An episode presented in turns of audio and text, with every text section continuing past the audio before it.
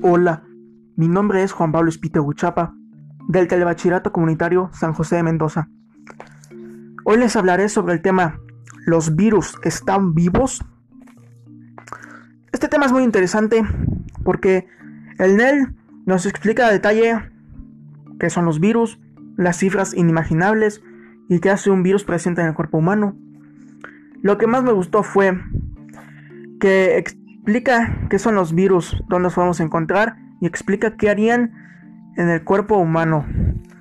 Me parece curioso que nos hablen sobre este tipo de temas. A continuación les leeré unas preguntas que yo mismo formulé con sus respuestas. Número uno. ¿Qué fue lo que más te gustó? Lo que más me gustó fue que explican qué son los virus, dónde los podemos encontrar y explica qué harían o haría un solo virus presente en el cuerpo humano. Número dos. ¿Por qué es interesante el tema? El tema es interesante porque explica a detalle lo que son los virus, las cifras inimaginables y qué hace un virus presente en el cuerpo humano. Las cifras inimaginables son de todas las muertes que han causado. Número tres.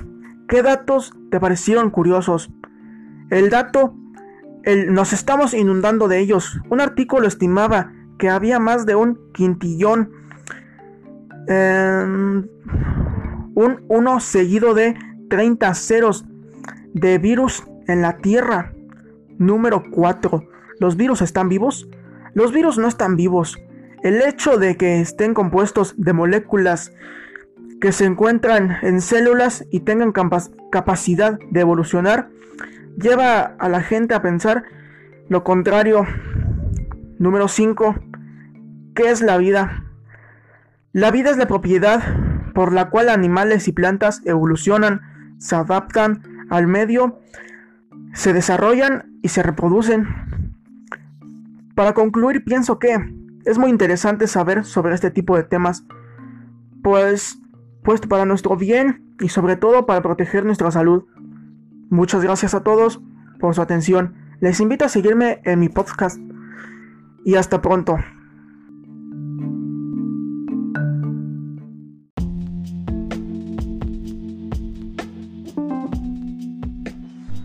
Hola, mi nombre es Juan Pablo Espitia Aguchapa del Telebachillerato Comunitario San José de Mendoza. Hoy les hablaré sobre el tema ¿eres tonto si puedes copiar en un examen y no lo haces? Este tema es muy interesante. ¿Por qué? Porque en este tema te cuestiona si debes hacerlo o no. Tal vez te parezca sorprendente saber que este debate estuvo muy de moda en el siglo cinco antes de Cristo entre los filósofos de la ciudad de Atenas. Lo que más me gustó fue que el fin no justifica los medios. Es decir, que no porque tengas fácil copiar un examen lo debes de hacer, porque si lo haces en un futuro no aprenderás nada, o uh, si copiaste no aprenderás nada y en el futuro no sabrás absolutamente nada. Me pareció curioso que nos hablen sobre este tipo de temas. A continuación les leeré algunas, respuest- unas, algunas preguntas con sus respuestas. Perdón. Número uno. ¿Eres tonto si puedes copiar en un examen y no lo haces? Definitivamente eres muy tonto por copiar. Copiar no es un método para superar el examen, es decir, el fin no justifica los medios, por lo que la finalidad de aprobar no prevalece ante el hecho de copiar. Número dos. ¿En qué filosofía o autor basas tu respuesta? Dos cosas me llenan el espíritu, de admiración y espanto, el cielo estrellado sobre mí y la ley moral de mí mismo, de Immanuel Kant. ¿Por qué crees que es la mejor manera de actuar? Porque es lo correcto, y si es lo contrario te arrepentirás. Número cuatro.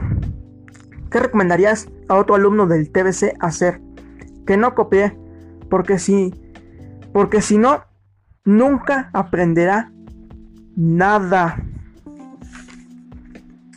Para concluir, pienso que es muy importante saber qué decisiones tomar y qué o cuáles no.